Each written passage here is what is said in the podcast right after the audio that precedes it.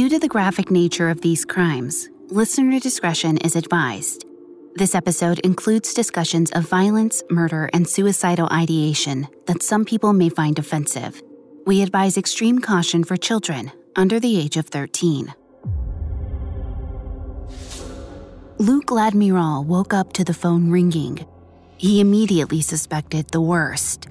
Anyone calling at 4 a.m. had to be bringing bad news.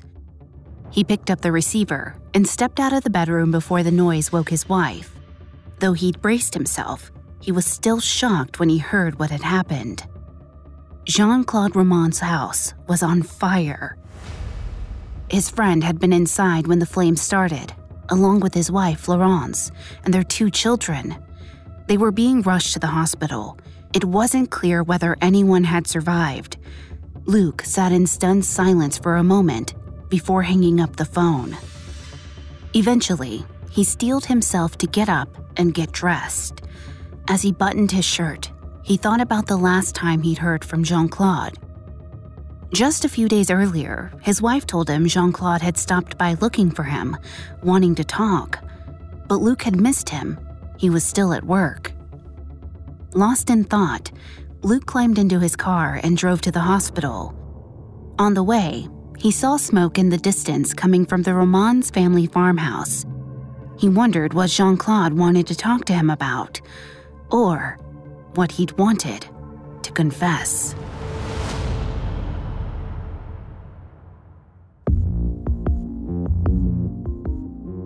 Hi, I'm Lainey Hobbs, and this is Crimes of Passion, a Parcast original.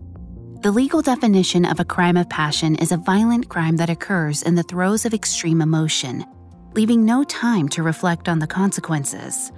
But in this show, we explore how passionate relationships sometimes lead us to criminal activity. How does a husband and wife become killer and victim, or killer and co conspirator? If there's a thin line between love and hate, what manipulates our relationships into deadly results? You can find episodes of Crimes of Passion and all other Parcast originals for free on Spotify or wherever you listen to podcasts. To stream Crimes of Passion for free on Spotify, just open the app and type Crimes of Passion in the search bar. This is our second episode on Jean Claude Romand. Last week, we heard how Jean Claude lived a secret double life for nearly two decades. He told his family he was a research physician with the World Health Organization, but in reality, he was an unemployed swindler, making a living by bilking family members out of their life savings. He may have even resorted to murdering his father in law to cover it all up. This week, we'll explore how Jean Claude's lives finally went down in flames, as well as the aftermath of his shocking crimes. We have all that and more coming up. Stay with us. Now on Netflix, inspired by the unbelievable true story of a fake hitman, comes the new movie, Hitman, from Academy Award nominee Richard Linklater. At 96% certified fresh on Rotten Tomatoes, critics are calling Hitman a smart, sexy crime thriller with surprises at every turn. Starring Glen Powell and Adria Arjona, Hitman. Now playing on Netflix and in select theaters. Rated R. One size fits all seems like a good idea for clothes until you try them on. Same goes for healthcare. That's why United Healthcare offers flexible, budget friendly coverage for medical, vision, dental, and more. Learn more at uh1.com. We took it all. We brought them to our land. An endless night, ember hot and icy cold. The rage of the earth. We made this curse. Carved it in the blood on our backs. We did not see. We could not, but she did. And in the end, What will I become? Senua's Saga. Hellblade 2. Play it now with Game Pass. During the winter of 1992, 38 year old Jean Claude Romand hardly got out of bed while his wife was out and his children were at school. He was languishing, heartsick over the end of his affair with his lover, Corinne. But his relationship problems were the least of his worries. He had spent the previous two decades lying to his friends and family about being a doctor. For years, he'd lived in fear that he might one day be exposed as a fraud. He had discouraged people from asking questions about his career, claiming that he preferred to keep his personal and professional lives separate. But the deception was getting more and more difficult to maintain. Sometime that December, Jean Claude's wife, Florence, ran into a woman whose husband actually worked at the World Health Organization. She mentioned a Christmas party for employees and their families to Florence, asking if she planned to attend with Jean Claude. According to this woman, Florence looked disturbed by the question. She murmured, This time I really should get annoyed with my husband. It's not clear whether Florence confronted Jean Claude about the party. But either way, she was likely having doubts about his reasons for keeping her and the children away from his workplace. This wasn't her only cause for suspicion around that time. Jean Claude served as a member of his children's school board. Shortly before Christmas vacation, the board president tried to contact Jean Claude at work to discuss an issue with one of the teachers. He tried to look up Jean Claude's name in the World Health Organization directory, but couldn't find it. A few days later, he ran into Florence on the street and mentioned it to her. She said she talked to Jean Claude about it, though it's unclear if she actually confronted him. Even if Florence wasn't starting to ask questions, Jean Claude knew he would soon be discovered. If these close calls didn't expose him, his dwindling bank accounts would. A few days before Christmas of 1992, he faced even more questions. His former mistress, Corinne, invited him to come visit her in Paris. Although he was probably no longer sleeping with her, they had tried to maintain a friendship. Not long after they broke up, she'd even given him 900,000 francs to invest on her behalf. Secretly, Jean Claude had simply taken her money and spent it instead. The two had a pleasant dinner together at first, but at the end of the night, Corinne dropped a bombshell. She wanted her money back. As always, Jean Claude stayed calm in the moment. He'd promised that he'd get her money and give it to her shortly after the new year. He told her he was attending a dinner party around that time and invited her to come along and pick up her check then. Corinne agreed. She had no idea that behind his cool facade, Jean Claude was panicking. Before I continue with Jean Claude's psychology, please note that I am not a licensed psychiatrist or psychologist, but I have done a lot of research for the show.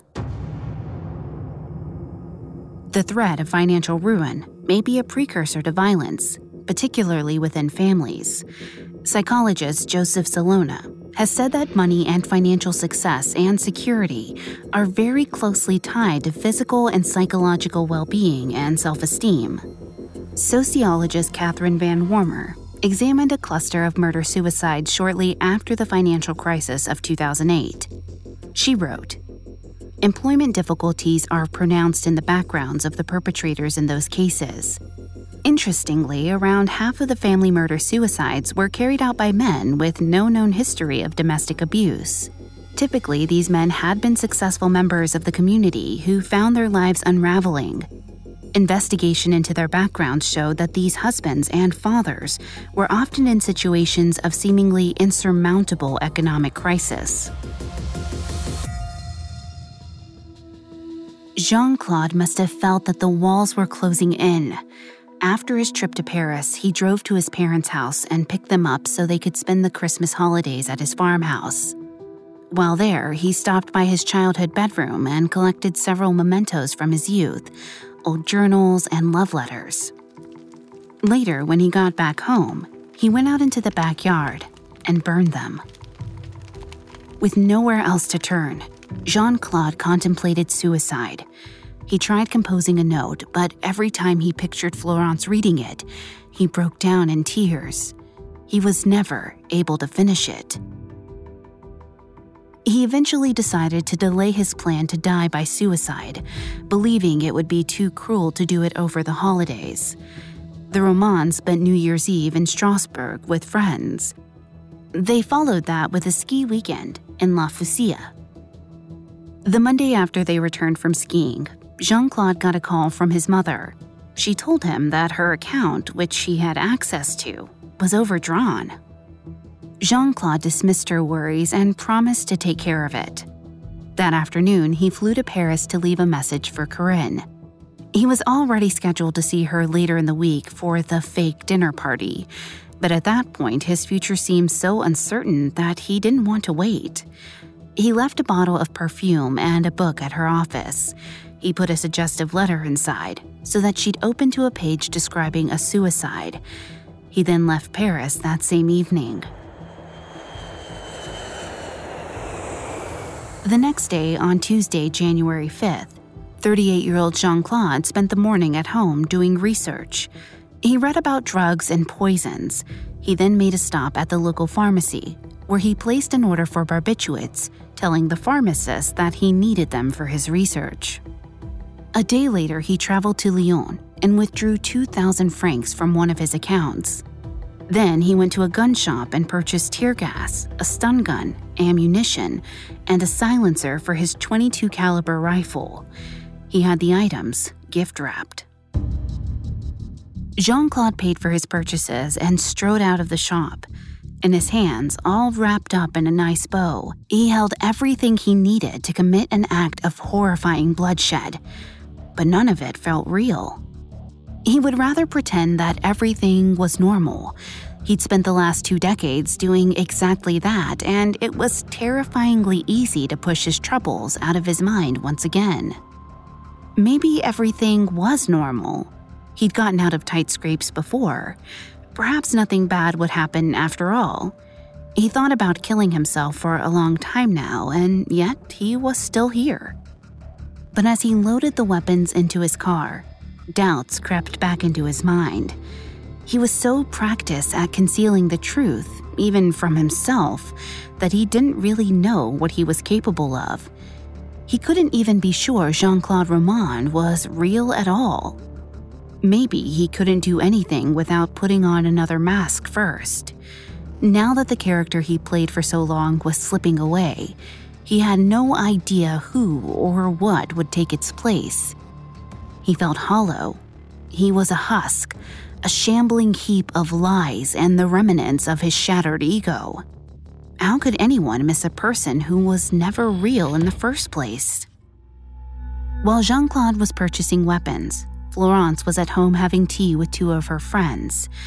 One of them later recalled that during the visit, she gazed at a picture of Jean Claude as a boy and said, Look at those eyes. There can't be anything bad behind those eyes. It was as if she were trying to reassure herself. Her friends didn't know what to make of the remarks, and before they could ask, Florence changed the subject. Three days later, on Friday, January 8th, Jean Claude picked up the barbiturates he had ordered. That afternoon, the family went shopping for a present for one of his children's friends, who was having a birthday party the next day. They ate dinner together at the food court in the shopping center. When they got home, the children went straight to bed. Florence spoke to her mother on the phone for a while. Jean Claude later said that the conversation upset Florence. Her mother complained about being lonely and lectured her daughter for not visiting more often. After she hung up and began to cry, Jean Claude sat next to Florence on the couch and tried to comfort her.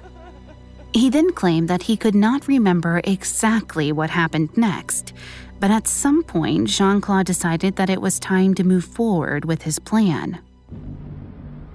Blood alcohol reports show that Florence went to sleep intoxicated.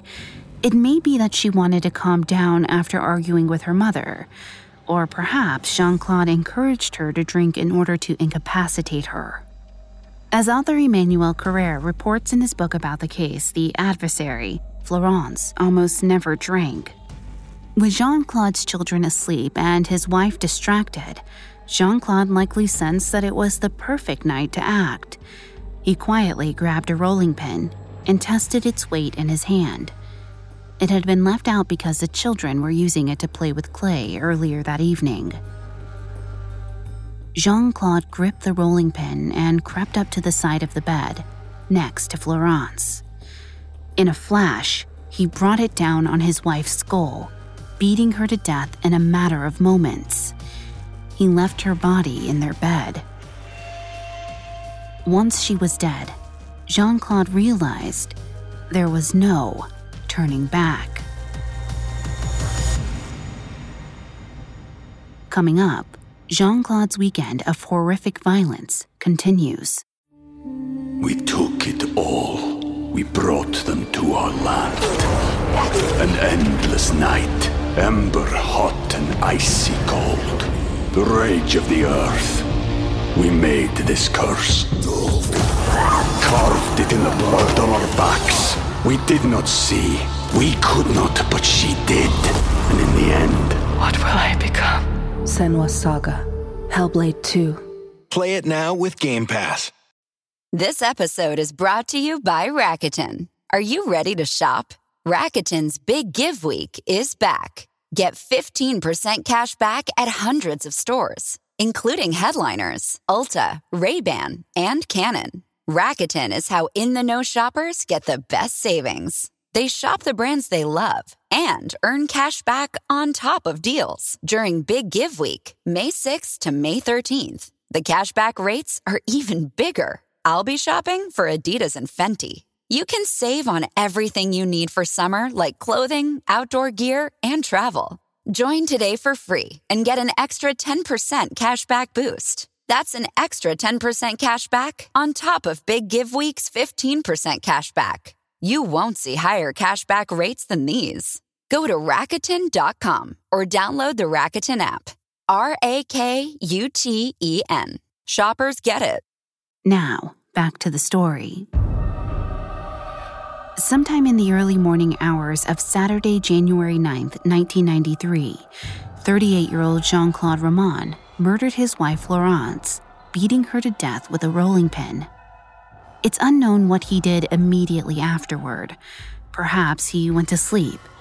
Early that morning, he answered a telephone call from one of their friends, who asked whether Florence would be attending Mass that evening. Jean Claude told her that they would be out of town.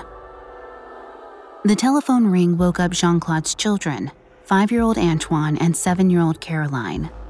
They bounced into the room, excited for the start of the weekend and the birthday party they planned to attend later. Jean Claude shooed them out of the bedroom where their mother lay still on the bed, telling them that Florence was sleeping. The kids went downstairs and watched television with Jean Claude in the living room. Jean Claude later said, After I killed Florence, I knew that I was also going to kill Antoine and Caroline, and that those moments in front of the television were the last that we would spend together. I cuddled with them. I must have said sweet things to them like, I love you. After watching television for about an hour, Caroline noticed that Jean Claude seemed cold, a common sign of shock. The girl advised her father to get his bathrobe. Jean Claude went upstairs and Caroline followed him. He asked the seven year old girl to go to her bedroom and lie face down on the bed. He put a pillow over her head, pretending that they were playing a game together. Then he took his rifle, which he had equipped with his newly purchased silencer, and shot her. Afterward, he went downstairs for Antoine. He tried to get the boy to drink some of the barbiturates he had purchased diluted in water, but Antoine refused them. Jean Claude brought the boy upstairs, had him lie down on his bed, and shot him, just like Caroline. Jean Claude could never explain why he felt the need to destroy the children he claimed to love. Eventually, as Emmanuel Carrere shows in his book, one of Jean Claude's psychiatrists concluded that Jean Claude couldn't distinguish between himself and the people he considered to be his love objects. The report explained that in Jean Claude's view, he was part of them and they of him in a cosmogonic system that was all embracing, undifferentiated, and closed. At that level, there is no longer much difference between suicide and homicide. This fits the psychological profile of many so called family annihilators. Psychiatrist Shervert Frazier labeled this crime suicide by proxy. His theory is described in the criminology book, The Will to Kill Making Sense of Senseless Murder. The author's right. The killer sees his loved ones as an extension of himself. He feels personal responsibility for the well being of his wife and children and sees no other way out of his predicament. At that moment, Jean Claude felt that his life was over. His family was destroyed. If his life had to end, so did theirs. Killing his wife and children wasn't enough. He couldn't bear the thought of any loved ones discovering who he really was. At the house, he retrieved his rifle. He wrapped it back up and took it to his car. Then he made the hour long drive to his parents' house in Clairvaux les Lacs. When he got there, he had lunch with them. Perhaps he wanted to enjoy one last meal together. Afterward, he lured his father to his old bedroom upstairs and asked him to point out a malfunctioning air vent down by the floor. His father knelt down to look at it with his back to Jean Claude. Jean Claude raised his rifle and shot him twice. He then called his mother upstairs. With the silencer attached to the rifle, she apparently hadn't heard the gunshots. But even so, it seems he couldn't convince her to turn around, as he had with all the others. She was the only one whose wounds indicated that she was facing Jean Claude when she was shot. Even then, Jean Claude wasn't finished spilling blood. When his parents' dog raced into the room and began whimpering beside the bodies, he killed the animal as well. He later said, I thought Caroline should have him with her. She adored him. Jean Claude covered his parents with blankets washed his rifle, and placed it on his father's gun rack. Then he changed his clothes. He had brought his suit with him. He had plans to meet Corinne that evening, and he intended to keep them. Four hours later, Jean Claude arrived in Paris. He met Corinne in front of a church where she was attending Mass with her daughters. After the service, he accompanied them to her apartment, where they left the children with a babysitter. Corinne got into Jean Claude's car and they started to drive to the dinner party he had invited her to. Right away, she asked about her money. He explained that there was a delay, but she would get it on Monday. Corinne accepted his answer. But as they drove further from Paris and into the forest of Fontainebleau, she grew concerned. Around 10:30 p.m., Jean-Claude claimed he was lost in reality, he was driving around aimlessly in the woods, killing time. He eventually stopped the car at a picnic area, telling Corinne he needed to find the phone number of the party host. He rummaged for a moment in the trunk. Then he came around to the passenger seat to talk to Corinne. He told her he wasn't able to find the phone number, but he had discovered a necklace meant to be a present for her. He asked her to step out of the car so he could put it around her neck. She stepped out reluctantly, and he told her to close her eyes. As soon as she did, she felt the spray of tear gas filling her nose. Disoriented, Corinne lunged at Jean Claude, fighting for her life. Jean Claude jabbed her in the stomach with the stun gun, and she fell back against the side of the car. Corinne lay twitching on the ground. She begged Jean Claude not to kill her, reminding him of her young daughters. Then, despite the tear gas, she opened her eyes and stared up at him. Somehow, the sight of her stare, direct and pleading, moved Jean Claude. He abruptly stopped his attack. Jean Claude froze. He watched Corinne convulse on the ground, her eyes boring into him. He heard his own voice repeating her name over and over again. He saw that she was trembling and he reached out, gently wanting to soothe her. He couldn't explain what happened to him. He knew he'd lost the fight with the devil inside of him. It had pushed him to coldly murder his family. He was past the point of no return, and yet suddenly, he lost his nerve. The monster was gone. He couldn't kill Corinne, not with her watching him with those beautiful, tear streaked eyes. She looked so confused, like she was searching for some kind of explanation. He had to tell her something. It didn't matter what. As a final act of kindness, he had to spare her and face his fears. He wasn't sure what to say, but he'd think of something. He was well practiced at lying. Corinne was dazed and traumatized after the attack. Jean Claude, acting as shocked as she was, delicately convinced her to get into the car, and they drove back to Paris together. Jean Claude claimed he didn't remember what he had just done. As Corinne calmed down on the drive, she tried to talk to him about what had happened. He fell back on one of his oldest lies, telling her that he had cancer. Now, he claimed, the disease was causing erratic behavior. He said it had started to affect his brain. He claimed he had recently been having blackouts and behavioral changes. He vowed to seek help before dropping her off at her apartment. Then, just a few minutes after leaving, he called her from a phone booth. He was still worried she would call the police. He insisted that the attack had been a sudden lapse and that he hadn't planned on killing her, despite the tear gas in his trunk. To prove his point, he claimed that if it were premeditated, he would have murdered her in the apartment and killed her daughters as well. The thought chilled Corinne to the bone.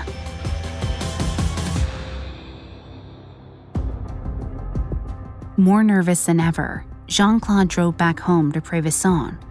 It was Sunday morning when he arrived. By 11 a.m., he began to worry that friends might stop by if they thought the family was home. He drove his car to the parking lot of a shopping center and left it there, trying to make it look like the family was out.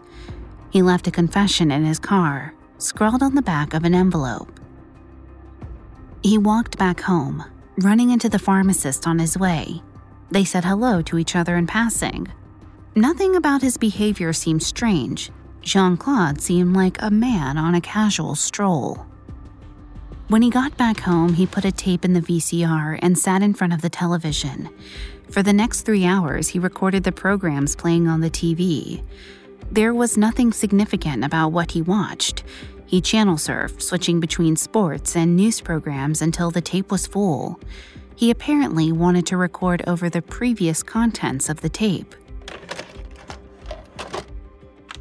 It's not clear what the tape originally contained, it may have been home videos of the family. Some later speculated that it contained pornography. Whatever the case, Jean Claude never explained why he taped over these memories. Besides recording television, Jean Claude also placed repeated phone calls to Corinne. She finally answered on the 10th try. They talked about what had happened the night before. He apologized for attacking her and again promised that he'd return her money the next day. He begged her not to go to the police over the attack because she believed that it was caused by his cancer. She agreed. After hanging up, Jean Claude stalled for several more hours until after midnight. Then he went up into the attic and soaked the floor in gasoline. He did the same in the bedrooms, pouring gasoline on the bodies of Florence and his children. Sometime around 4 a.m., he put on his pajamas and started several fires in the attic and bedrooms. As the flames crackled, Jean Claude went into his own bedroom and took 20 capsules of an expired barbiturate he found in the house. He could have taken the stronger barbiturates he had purchased from the drugstore, but he didn't. Perhaps, despite the suicidal thoughts he claimed to profess, he didn't really want to be unconscious. After taking the pills, he lay down on the bed for a few moments and closed his eyes. Outside, street cleaners saw the flames in the attic and called the fire department. When help arrived, Jean Claude dragged himself to the window and opened it. The firefighters quickly discovered him and raised a ladder to his window. By the time his rescuers reached him, He'd lost consciousness due to the pills and smoke inhalation. While he was rushed in an ambulance to the hospital in Geneva, firefighters discovered the bodies of his wife and children in the bedrooms. An examination soon revealed the truth. They hadn't died in the fire. Florence's head injury and the children's bullet wounds proved that they had been murdered beforehand. Later that morning, Jean Claude's uncle went to his parents' house to tell them the news about the fire. Inside, he found their bodies. The discovery left investigators with hundreds of questions, but the only man who could answer them, Jean Claude Romand, was lying in a coma. It wasn't clear whether he'd ever regain consciousness or if the mystery surrounding his family's death would die with him.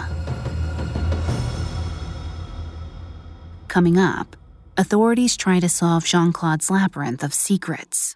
Welcome back to Collector's Closet, presented by the Ohio Lottery. Let's discuss my newest prize possession, this new $10 scratch off, the $500,000 Platinum Jackpot. The best method I've found so far to help it hold its value is to vacuum seal it. This thing cannot get scratched. What's that? Sorry, my producer's telling me the only way it could be worth up to 500 grand is if I do scratch it? Okay, well, in that case, definitely don't overprotect your $500,000 platinum jackpot scratch offs. Play them. Lottery players are subject to Ohio laws and commission regulations. Play responsibly. Now, back to the story. On the morning of January 10th, 1993, firefighters made a horrifying discovery at the farmhouse of 38 year old Jean Claude Romand. Amongst the flaming wreckage of the home, rescuers found the bodies of Jean Claude's wife, Florence, and his two young children. They had been murdered. The only one in the home still alive was Jean Claude himself. He had fallen into a coma after ingesting sleeping pills and inhaling smoke from the fire. While he was unconscious, police learned that his parents had also been murdered in their home, more than 50 miles away. Investigators immediately tried to learn as much as they could about the supposed doctor. They wanted to know if he had any enemies who might have targeted his family. But as they looked into Jean Claude's background, they realized he wasn't who he seemed. He didn't work at the World Health Organization, as he had been telling everyone in his life for years. He had never even graduated from medical school. Everything about Jean Claude Romand was a sham. For nearly two decades, he had been terrified that one day the truth would come out. But a few days after the murders, when he slowly regained consciousness, he had no trouble lapsing back into his habit of lying. When police questioned him in his hospital bed, Jean Claude invented a story that an intruder, dressed all in black, had snuck into his home and shot his family before setting the house on fire. When asked about his employment with the World Health Organization, Jean Claude admitted that he did not work there. He claimed instead that he was employed as a consultant for a scientific company in Geneva. However, he had no evidence to verify the claim and couldn't even prove that the company existed. Police questioned him for seven hours. He told lie after lie, clinging desperately to his respectable image. In fact, he seemed to care more about his waning reputation than his dead wife and children. It's likely that his lawyer convinced him that his deception was transparent. He couldn't lie his way out of the criminal investigation. Jean Claude finally confessed. After his arrest for murder, Jean Claude was held in a prison in Bourg en Bresse, France. He never appeared to be racked with guilt. Instead, he seemed comforted as if a great weight had been lifted from his shoulders. He later said, I have never been so free. Life has never been so beautiful. I am a murderer. I'm seen as the lowest possible thing in society, but that's easier to bear than the 20 years of lies that came before. For the next few years, he prepared for his trial. Psychiatrists regularly visited him in prison and diagnosed him with narcissistic personality disorder. These doctors found that he was obsessed with how others viewed him. His reputation was his only concern. He didn't know who he was outside of other people's perception of him. One psychiatrist's report indicated that he will never ever manage to be perceived as authentic, and he himself fears that he will never know if he is. But it wasn't long before Jean Claude settled on a new identity a man of God. In December of 1994, police took him to his farmhouse in Prévessin. and asked him to reenact the crimes. While standing in his old home, the investigators replayed a message that had been left on his answering machine tape. It was from Florence and the children. They left the message during a summer holiday years before. In the message, Jean Claude heard Florence say, Hi there, it's us. We arrived safely. We're waiting for you to join us. Be careful on the road. We love you. Jean Claude said he gleaned a spiritual meaning from the recording. He decided that wherever his family was, they loved him and were waiting for him. In prison, he embraced prayer, fasting, and meditation.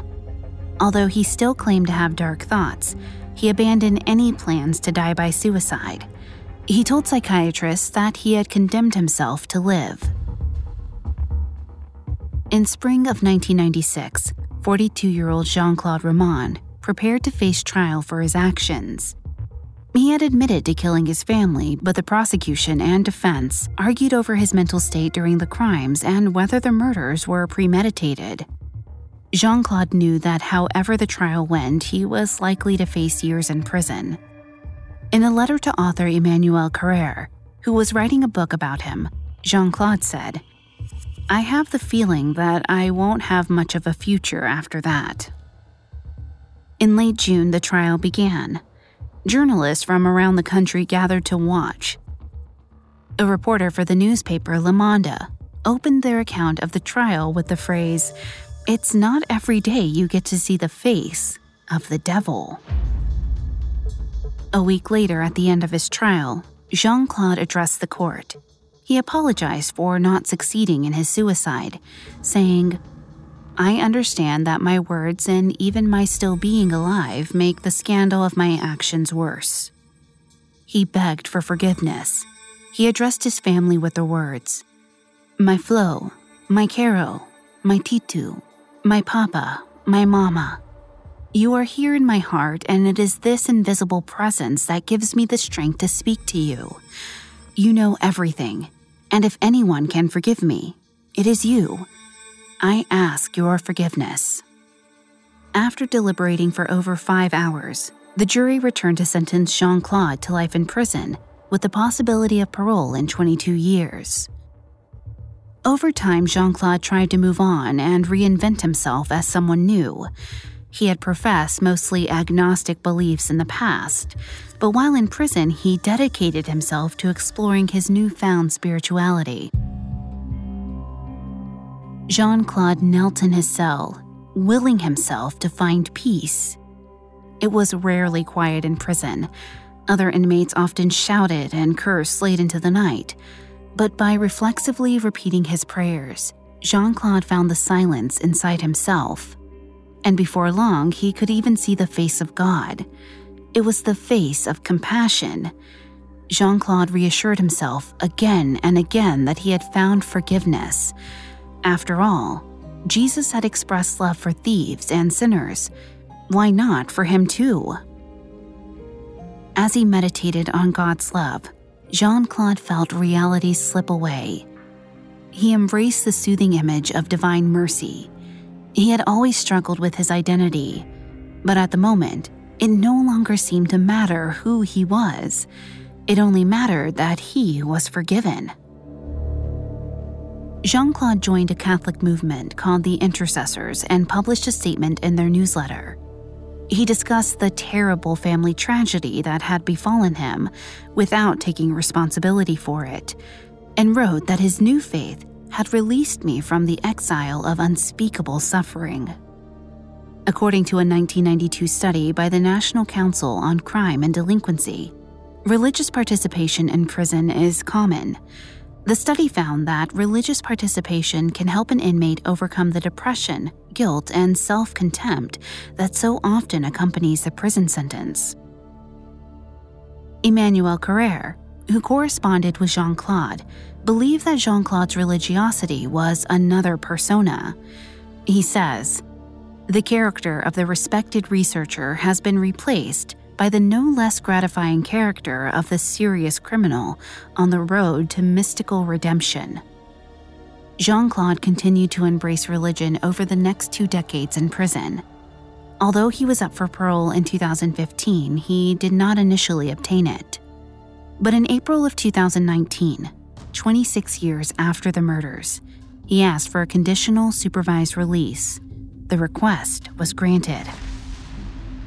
On June 28, 2019, 65 year old Jean Claude left prison and moved to a Benedictine monastery in a nearby village.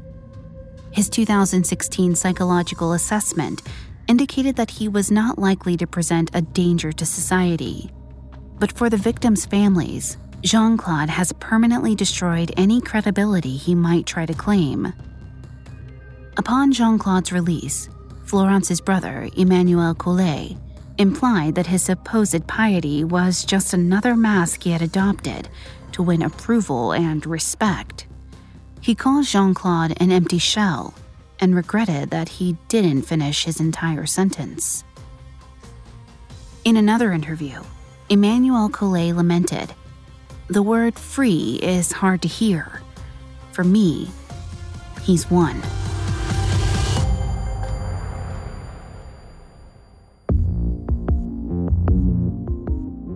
Thanks again for tuning into Crimes of Passion.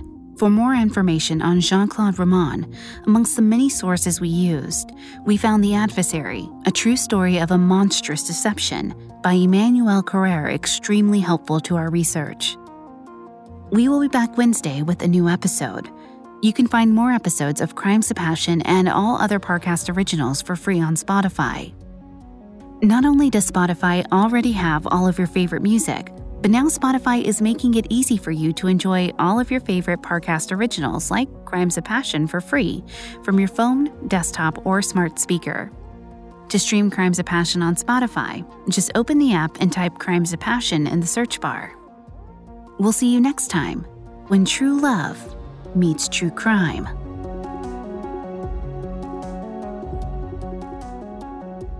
Crimes of Passion was created by Max Cutler and is a Parcast Studios original. Executive producers include Max and Ron Cutler, sound design by Trent Williamson, with production assistance by Ron Shapiro, Carly Madden, and Travis Clark. This episode of Crimes of Passion was written by Christina Pammies, with writing assistance by Abigail Cannon. I'm Lainey Hobbs.